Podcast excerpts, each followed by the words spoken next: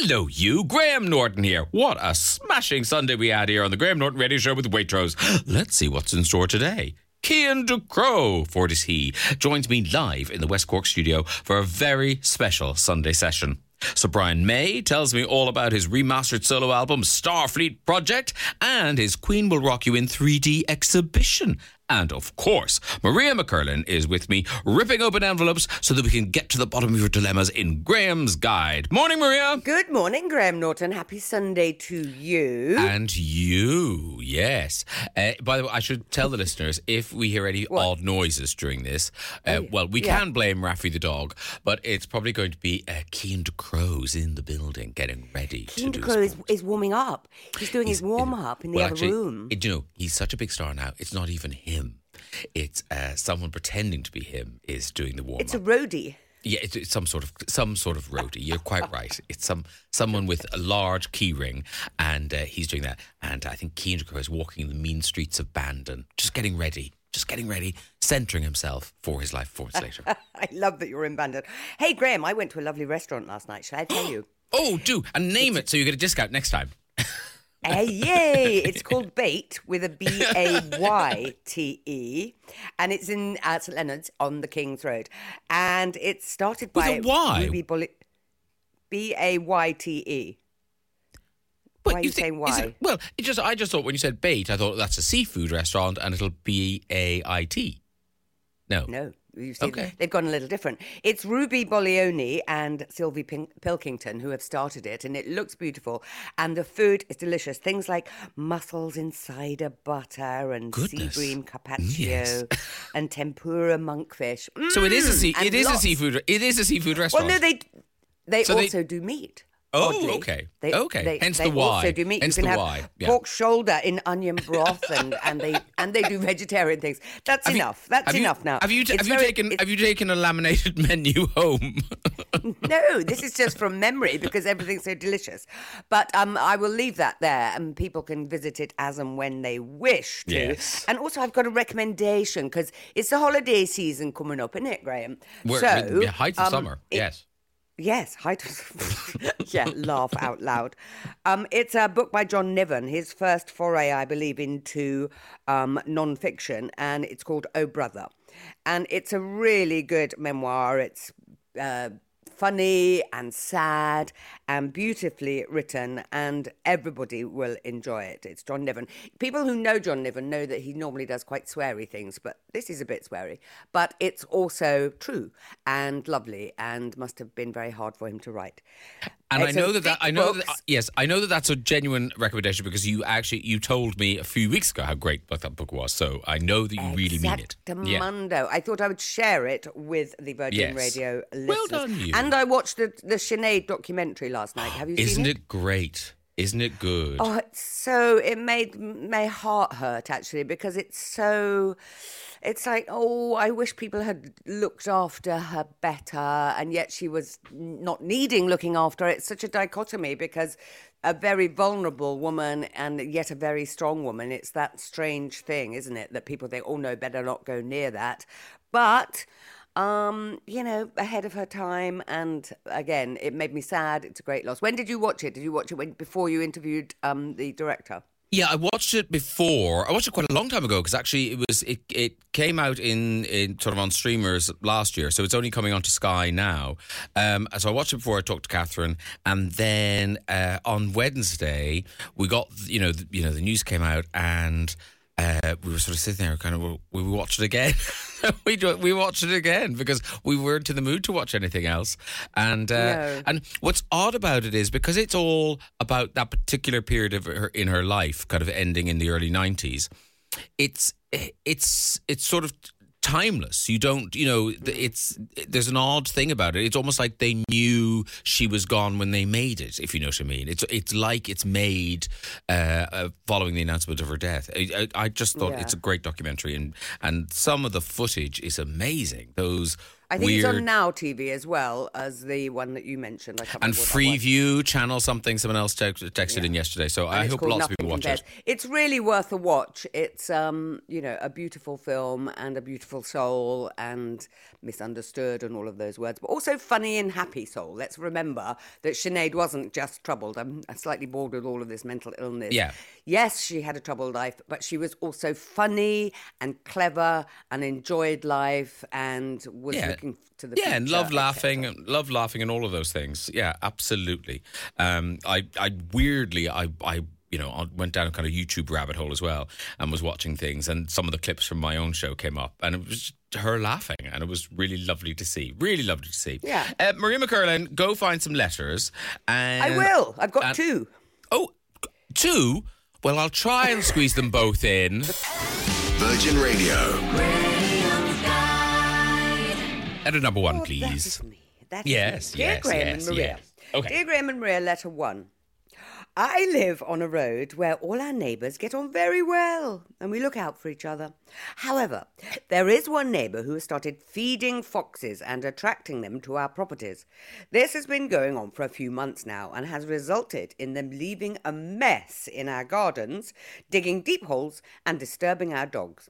A while ago, I asked the neighbour politely whether he would kindly stop feeding the foxes. However, he was very defensive and said that no one else had complained. Following our conversation, he walked away muttering, and I hoped that he would take the hint. Hmm. However, it doesn't seem to be the case, as my husband has seen the neighbour still throwing food from his door when he thinks no one is looking.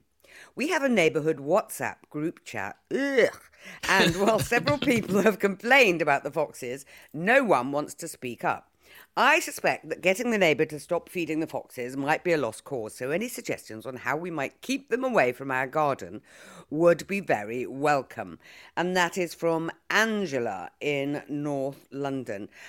Ah, Angela in North London, you know, I have to tell you, I'm a little conflicted about this because, you know, we all, it's one planet, we all have to live together, etc.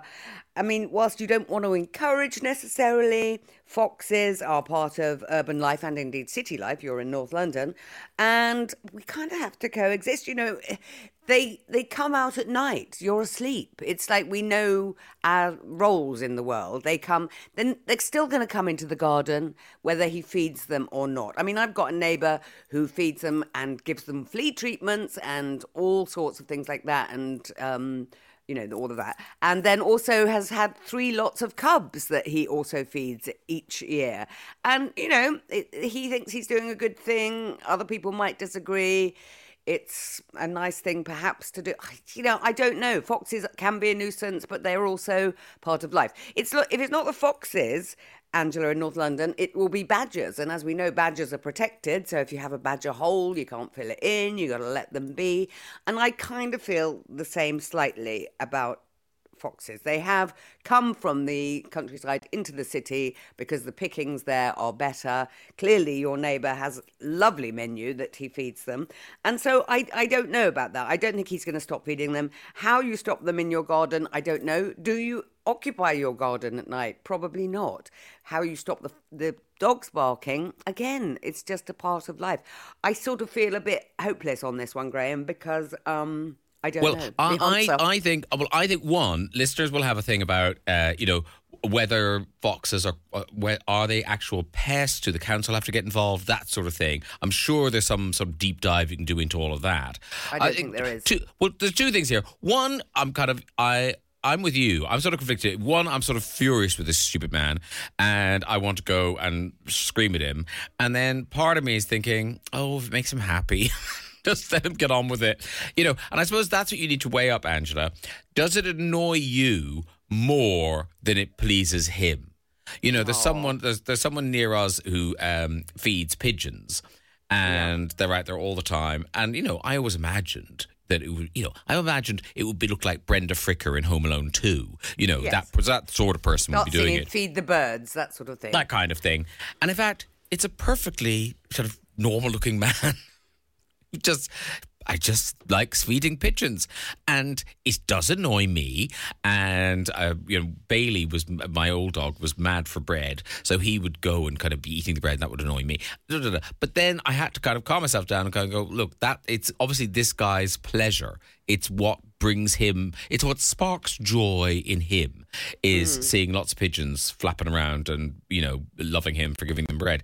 So if that's what pleases this man is seeing the foxes showing up up in his garden if that if you if you imagine Angela that that pleases him more than annoys you, then you have to make your peace with it. Otherwise, you have to Graham- you have to get the other you have to get the other neighbors involved. That's the other. if you want yeah, to no, pursue not gonna- this, that- then you've got to show him. You've got to show him the messages in the WhatsApp group, going, "Look, I'm the mouthy one, but trust me, everyone's annoyed with you." Uh, That's not yeah. happen. Also, I think, Graham, if that's the only thing you're worrying about, your life is pretty good. You know, because everything annoys us loud noises, cars going too fast, whatever. Everything can annoy you if you let it. Yeah. But if you kind of, you know, turn your face away and just think, oh, well, you're right, it gives him joy. And foxes are creatures of habit. You know, my friend who's done three lots of cubs, they come back year after year. They come back. And I- that does give him a huge amount of joy. I know, but then they they he knows where their little den is, and you know they're safe, and blah blah blah. And we do have to coexist. It's just another form of. Ah, why why isn't life the way I want it to be? And life will never be the way you want it to be if that is what you're writing to us about.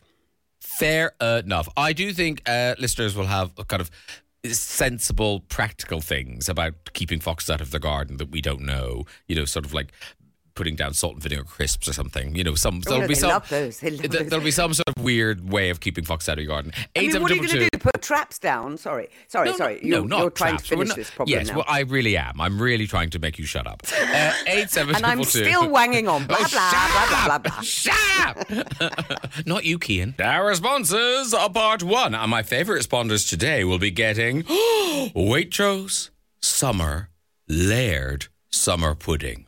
Oh, it looks delicious. White bread pudding layered with blackberries, raspberries, strawberries, and black currants with a fruit puree sauce. Oh, yes, someone's going to get that. What should she do? And if the foxes are here to stay, i.e., you can't stop the man feeding them, uh, what can she do to keep them out of her garden? Well, apparently, this is from Rachel and Buckingham, but we've had loads of texts saying the same thing.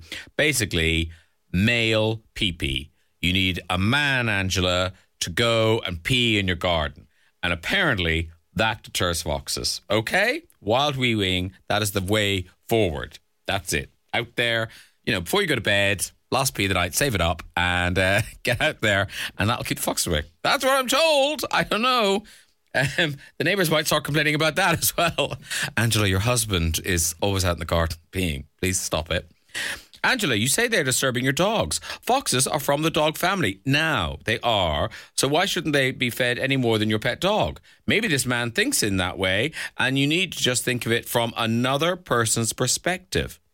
Now, weirdly, foxes aren't from the dog family, are they?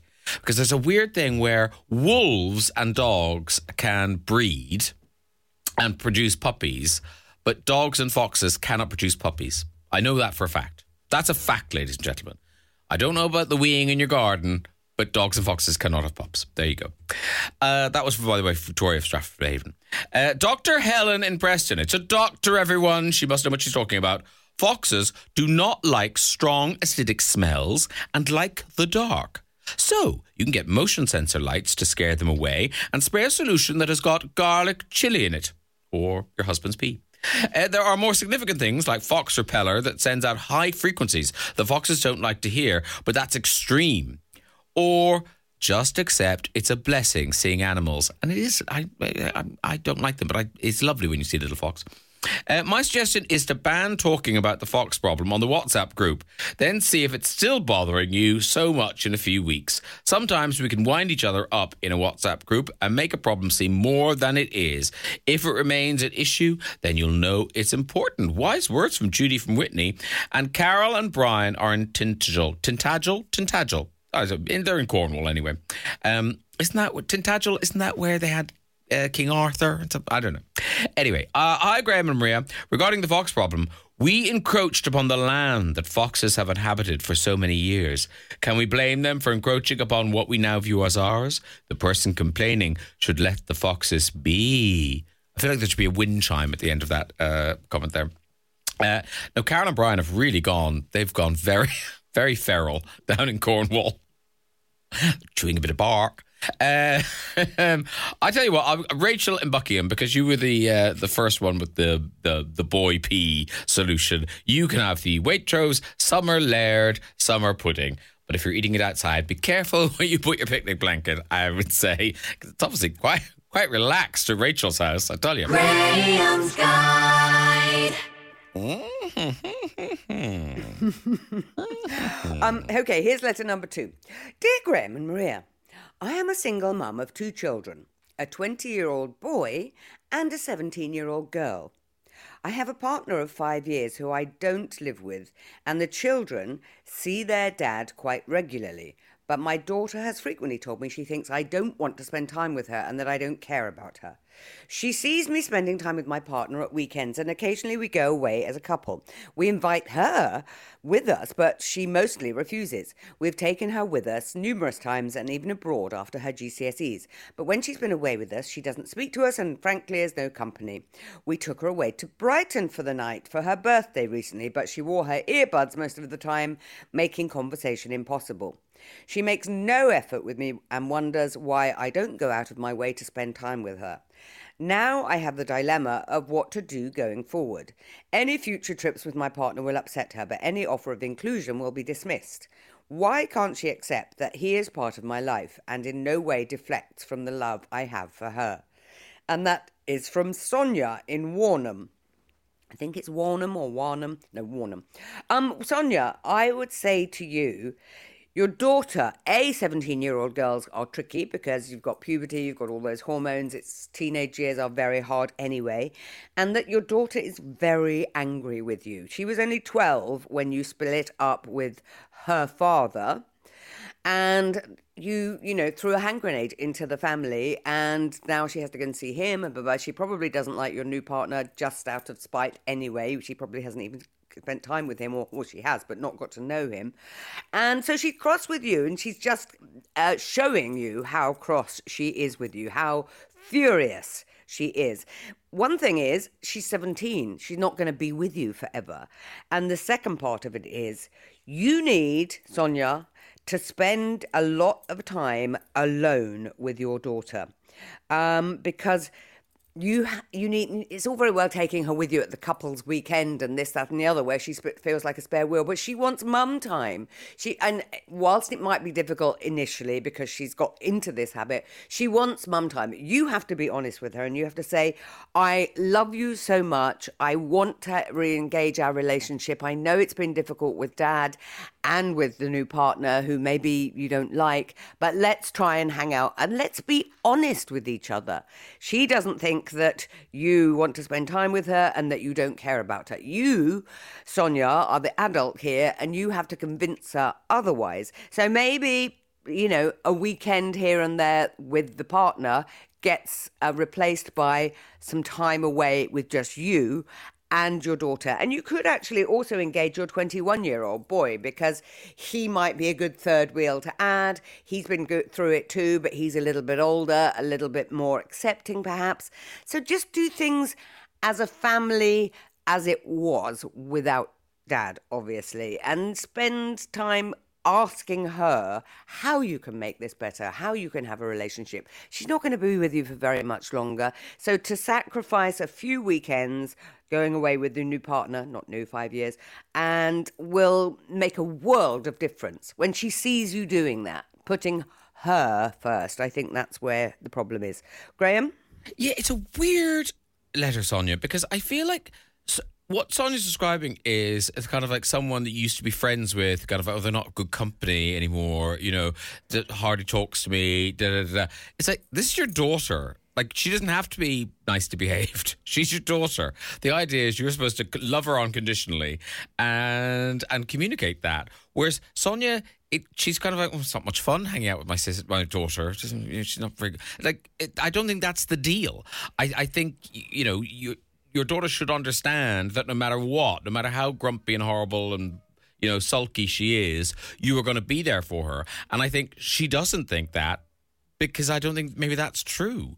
So mm. I, I think Maria's right, Sonia. You You do need to do. A, I would say it's not weekends. I think you need to say right before you leave school. Let's have one family holiday, and it's you and her, and maybe the the brother if he wants to come too, and go away for a week or two weeks where it's just you, no partners, no ex dads, and see what happens during that. And yeah, there'll be time in that holiday for some sulking. There'll be time for sitting around the earbuds, but hopefully there'll be some time for actual conversation where you hmm. can, you know, See, I'm, I'm slightly, I'm slightly getting Graham that the the new partner is not keen on her, and Sonia is putting new partner's feelings Yeah. above uh, daughter's, and daughter knows that, and so daughter knows that she doesn't get on with the partner, and that she doesn't really like him, and that he doesn't really like her, and so you know, of course, she doesn't want to come away, and she's obviously still got difficult feelings for her dad and feelings of guilt if she hangs out with her. So all of that. So you just have to.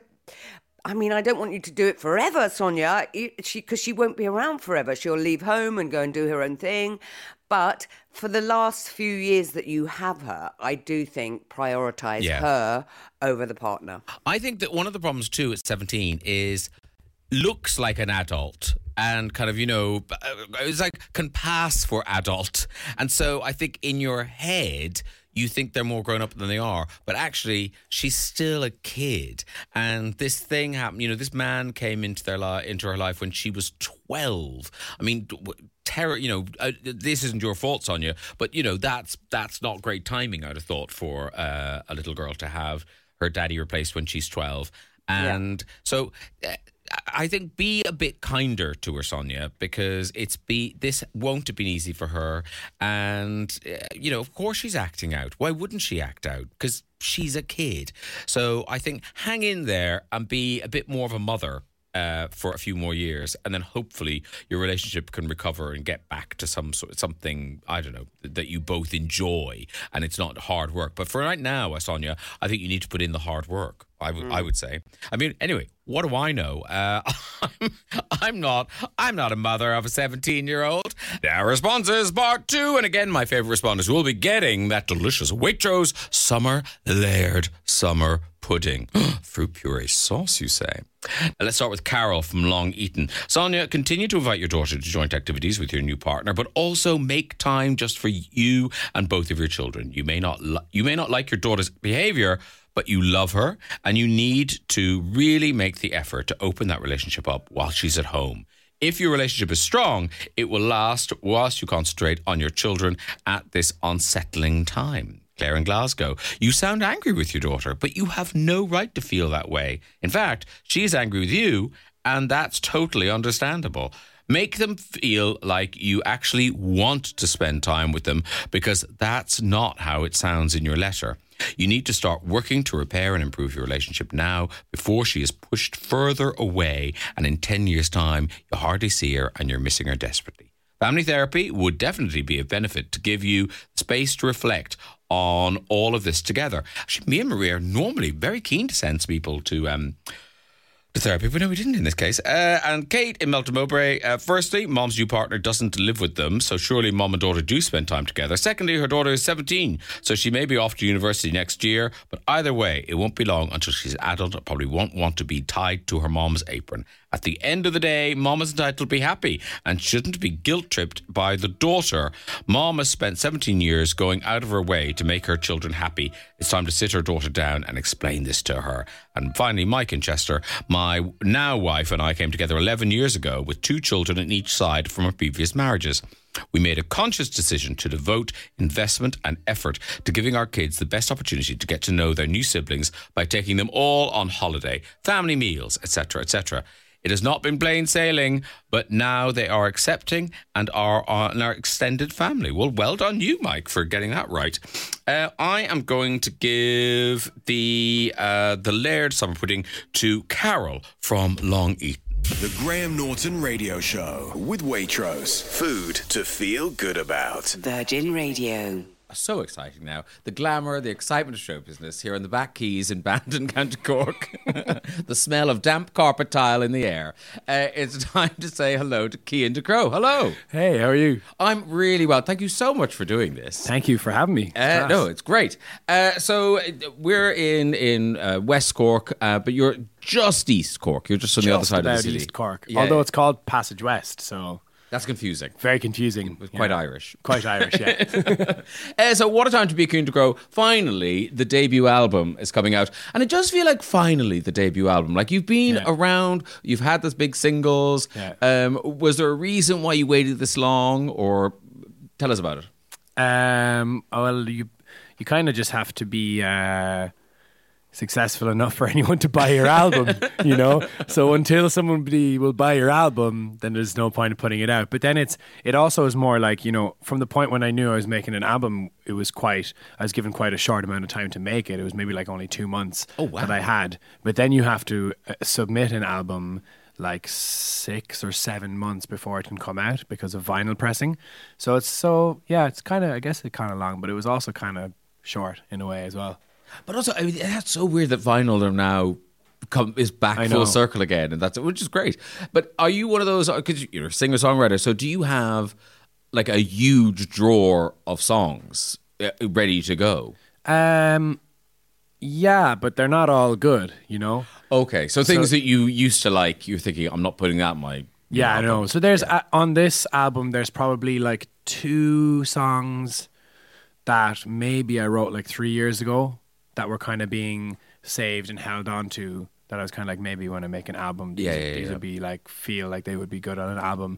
Um, there's a lot of stuff that's never gonna see the light of day. Um, but then like yeah, most of the rest of the stuff was kind of new. I kind of just knew like what I wanted to write. But it also is often like off of experience of like oh those all songs that you've written where you're like that wasn't quite it, but maybe I can try again and I'll and I'll get it. You know.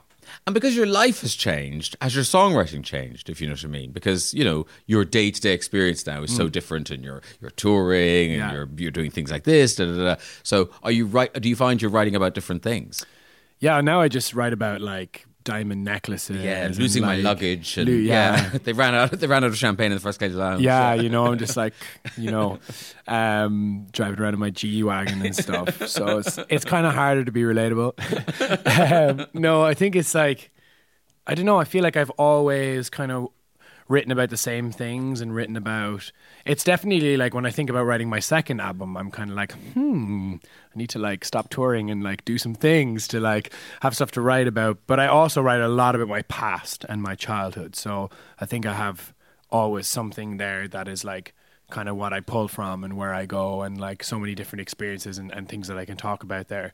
So I kind of feel like I'm just I don't know, like starting to like write it as much as I can about that and, and kind of picking and choosing like what parts I want to open up and how much and, and Yeah. eventually like, you know, let people get to know me as much as they can kind of.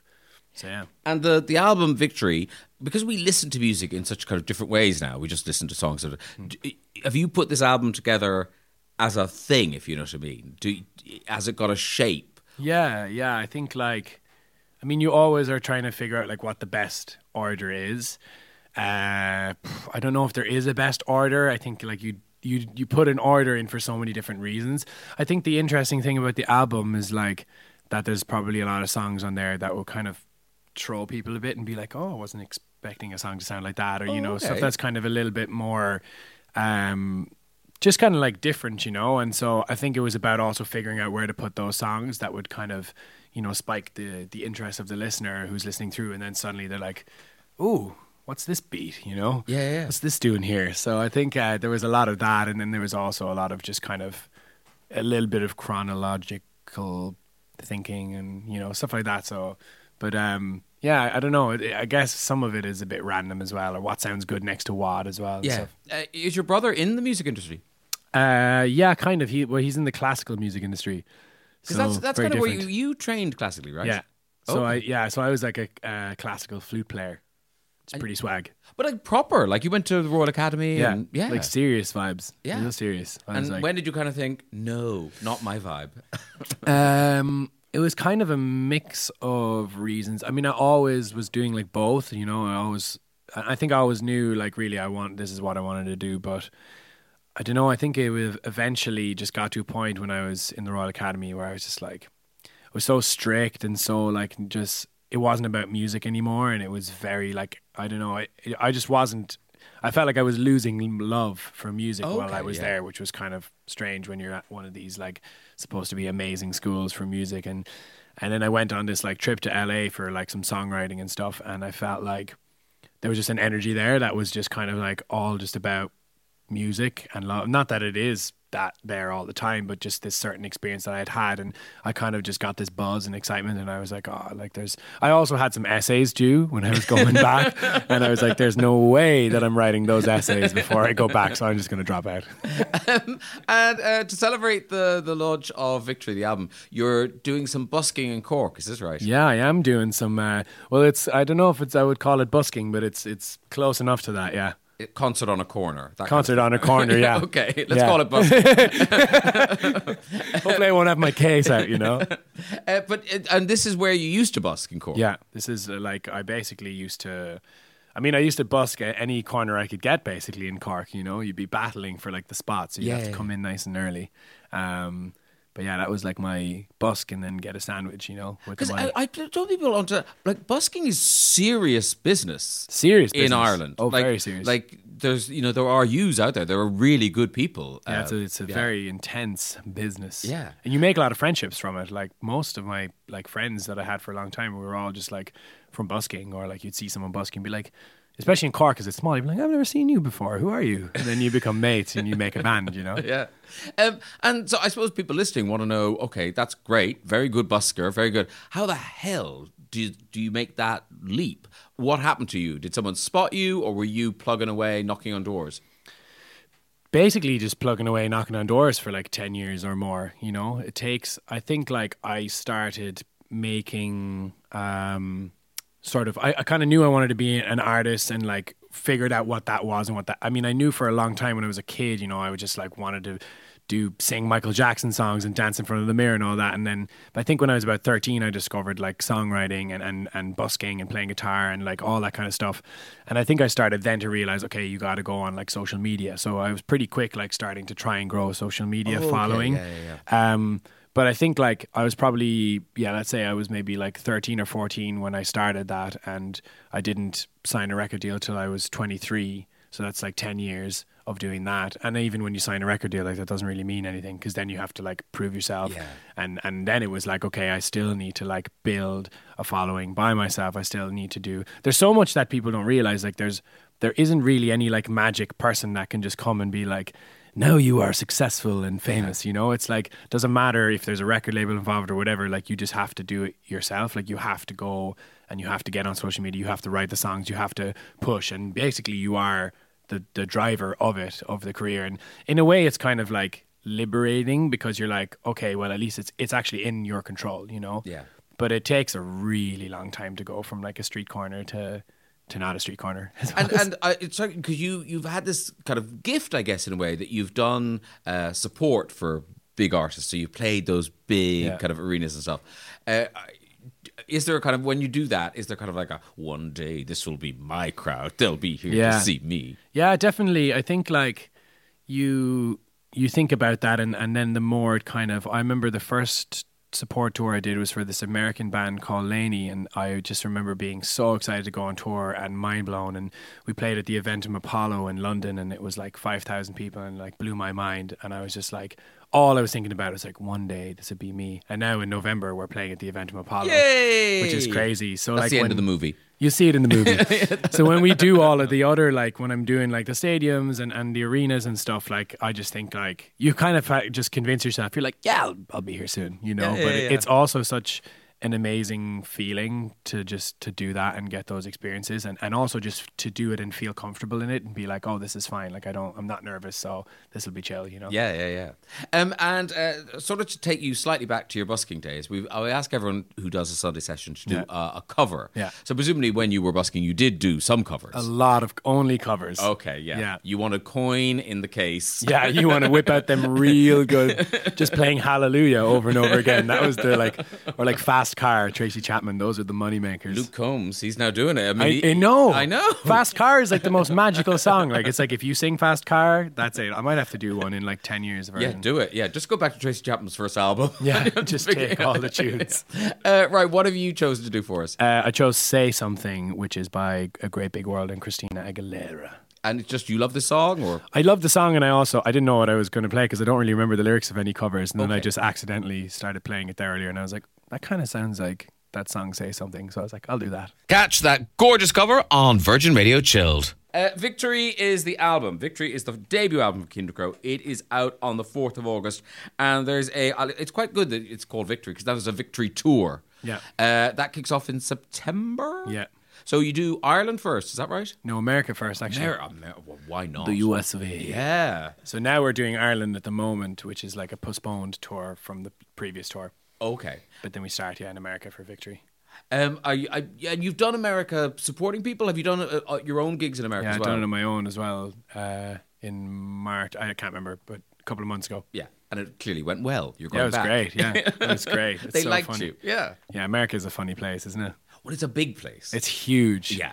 And everywhere, every city is so different. And just like, I think it's just weird to go to places where you've never been before, but people know who you are. I'm just like, that doesn't make sense. How can you know who I am and I've never been in the city? yeah. But you forget that social media exists. But it's just still weird to me. So And is that because America used to be kind of radio so important to America? You had to be Mm. a certain sort of song to get on a certain sort of station to make it big in America. Yeah. But are you finding that's not the case now?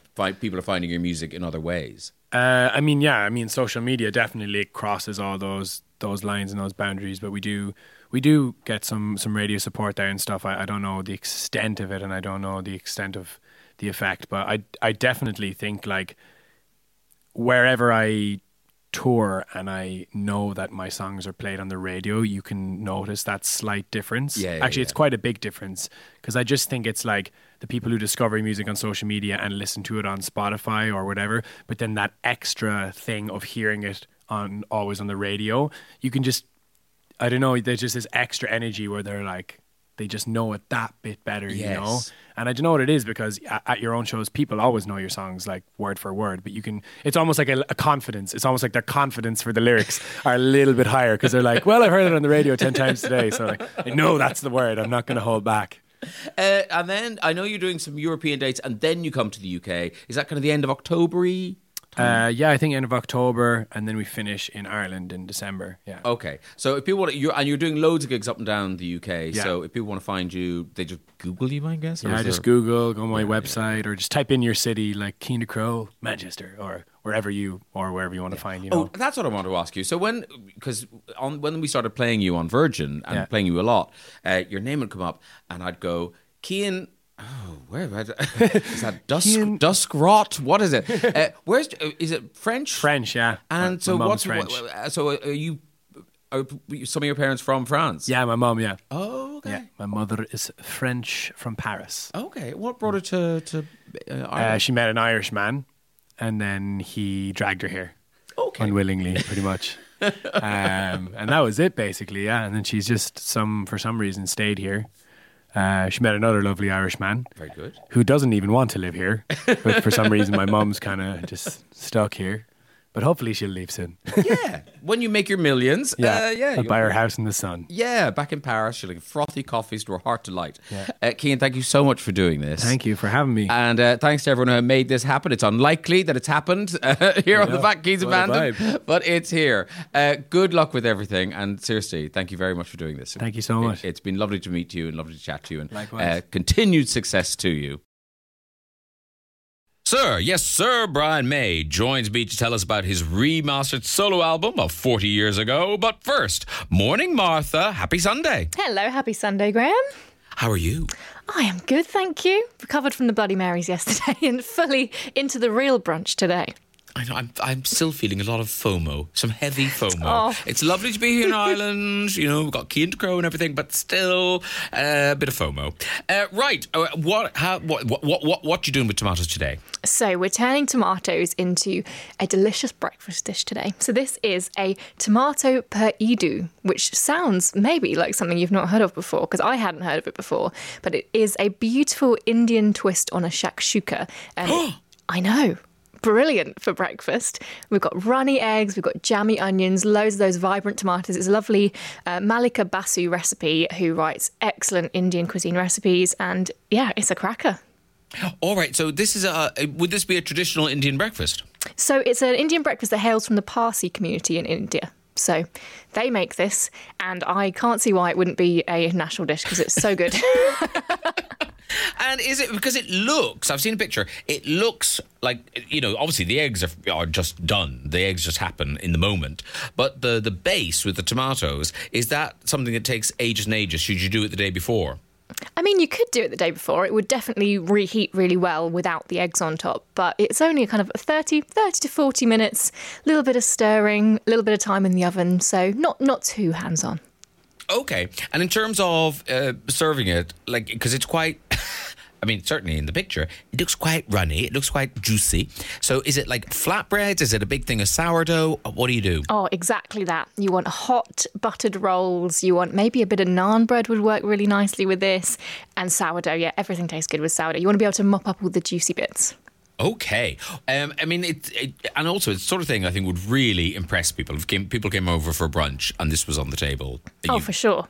Yeah, they would go, wow, smell you and your tomatoes and your beautiful fresh tomatoes. By the way, I didn't ask you yesterday. So is it just, is now just the, you know, when people pick tomatoes, is now just, is there a glut of tomatoes at the moment? I mean, there is. I mean, to be fair, usually we're we're entering the sunshine season in August, so the tomatoes have all been basking in the sun and they smell wonderful. I'm not quite sure if that's the case, considering the weather for the past couple of weeks.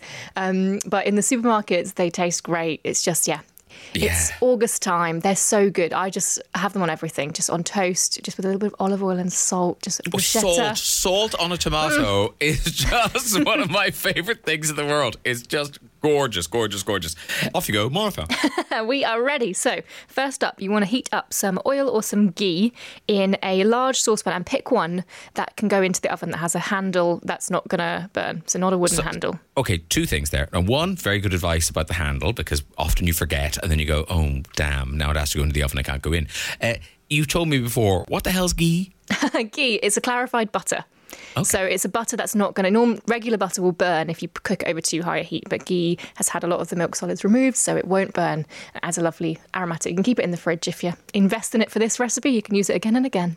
Thank you very much. As you were, Miss Collison. So then we're taking an onion, a large un- white onion, slice that into kind of half moons, and then chuck that into your pan with your ghee, and then 10 minutes over a low heat. You just want to kind of sweat the onions off so they become nice and soft, and they've got such a good aroma. Then we are going in with some cumin seeds, and this is where the kind of aromatics really start to dance hmm. around the kitchen because you've got the the cumin seeds going in, a couple of minutes. Then we're going in with some garlic, some fresh ginger, which has been peeled and finely grated. Then turmeric and chili powder. So you've got all of these lovely spices. This will wake you up in the morning. It I really promise will. you. By the way, those cumin seeds, did you put them in, did you grind them or anything? Or just put them in whole? They don't get ground, they get put in whole because they kind of toast in the onion and the ghee. They fry for a little bit. They kind of become nice and crispy, but not Gorgeous. too chewy. Lovely. Um, then we are taking, instead of tin tomatoes, now I love tin tomatoes, they're really practical and they're good to have in the cupboard, and you definitely can make this recipe with them. But Malika opts for fresh tomatoes. So you take a pack of Waitrose classic vine tomatoes, which are just so sweet and juicy at the moment.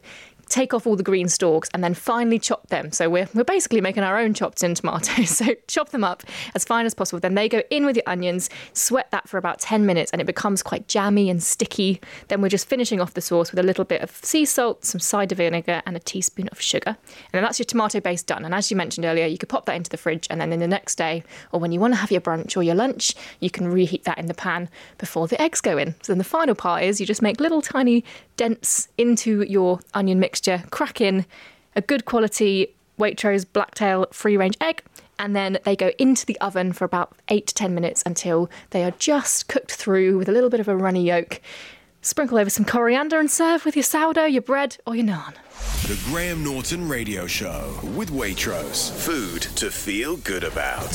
Virgin Radio. Time to meet my second guest of the day, Queen guitarist, astronomer, and Knight of the Realm, Sir Brian May. Good afternoon, Brian. Hello, Graham. How are you doing?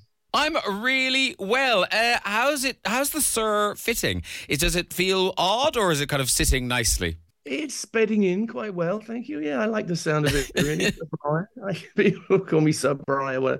Yeah, it's nice. You know, it's like getting a star at school. You know, you get a gold star and say you've done quite well. You know, but I, but I, I kind of feel like it's a responsibility to behave even more decently than I have been trying to up to now. You know, you know what I'm saying. Oh, you've led a faultless life, Brian. Well, I mean, not exactly, but but you know, you try to be an example and try to use what power that you've got for for good, right? You know. Well, you're you certainly not of... resting on your you're not resting on your laurels. You are very busy man. Let's start with the Star Fleet Project. So a lot of people yeah. won't know about this. It's 40 years since you went off to LA and recorded this music. Uh, tell us uh, tell us kind of how that happened and, and what you were up to. well, we were taking a little bit of a break from Queen because although we're very grateful for what had happened, you know, we'd established ourselves kind of around the world, but we're slightly getting on each other's nerves, I guess. And you know, you get a time when you just know you've got to take a break and breathe some air. And I woke up one morning in LA, which is one of my favorite places in the world, and I feel kind of more alive in LA. I don't know how you feel, but I just got on the phone and talked to a few mates and said, How about going in the studio and just doing something for the fun of it? Not because we want to make a record, just because we want to play together. Because all of us in our separate groups, and I'm talking about Ed Van Halen from the Van Halen group, who's amazing, incredible, beautiful player, sadly gone now from us. Um, Alan Gratzer from REO Speedwagon, also amazing drummer for an amazing group. And Fred Mandel, keyboard player who'd worked with Queen a little bit on Radio Ga Ga and stuff and delightful Phil Chen, Caribbean Cockney, um, who played on a lot of Rod Stewart records. So these we're all different people in different groups, and we very seldom get out of our place where we play. You know, so suddenly I said, let's just go in. So we did. That's that's the long story cut short. We went in for two days with a little bit of a plan from me, a little bit of a template. I had this song which was the theme tune of um of a science fiction TV series for kids on Saturday mornings called Star Fleet, and my little five-year-old boy, Jimmy, at the time, said, "You know, Dad, this is really nice." You know, and I said, "I could do that. I could play that song." Uh, I wanted to make a rock epic, so we go in there and we do it. This is 1983, and in the end, we did put it out, and it did quite well. But it's kind of it's a long time ago, so it, people haven't heard it these days. I wanted to put it out there and take it to a new generation. It's a box set of all the stuff we did. Now that's the crucial thing. What I did at the time was put out the, the kind of the result, but this time I'm putting out every take of every song we did. So it's like a glimpse backstage into the studios at the time. You can hear us larking about, making mistakes, and just just the general vibe of people discovering each other. It was a great a great moment in my life. And how did the rest of the band react when this new music came out? I don't think they could care less, really. We're we're all doing our own thing, you know, and so uh, we we genuinely did kind of disappear to the four corners of the earth and just get on with stuff. And it was great because we were all refreshed when we came back to being Queen again.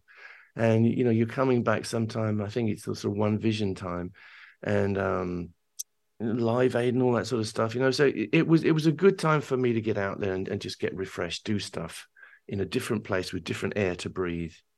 And was there ever a sense that you wouldn't come back? You know, did, did, did you need to leave each other in order to miss each other? Like when you when you said, "Oh, this is a break," were some of you thinking, "Yeah, break. I'm not going back."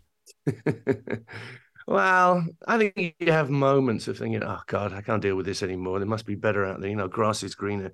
But I think we had a, a good consciousness of the fact that together as a band we had a lot more power uh, than separately. And we had something amazing going on. I think we were conscious of that, even though it was painful and pretty pretty gruesome at times. You know, we really got under each other's um, skins at times. It was hard, but that's it's like a marriage. You know, you you know you kind of love each other, but you actually sometimes want to kill each other. And Brian, there is such energy and that sense of just young men reveling in their own kind of talent and brilliance. It must bring out bring back such happy memories. It really does. Very nostalgic for me. It's amazing. It was. It was so full of joy and adrenaline.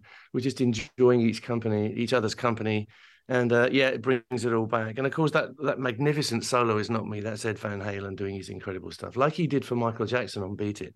He just came in, and I wanted to give him that platform to just let rip. Very seldom that he stepped outside the group to do that. So I feel very honoured that this happened at all. Well, that whole thing, it's a, it's a big box set, all the material uh, that is out now. We should also say you have uh, an extraordinary ex- exhibition um, at Proud Galleries in London. It's running till the 23rd of September, and it's Queen Will Rock You in 3D. So, what do people see when they get to the Proud Gallery?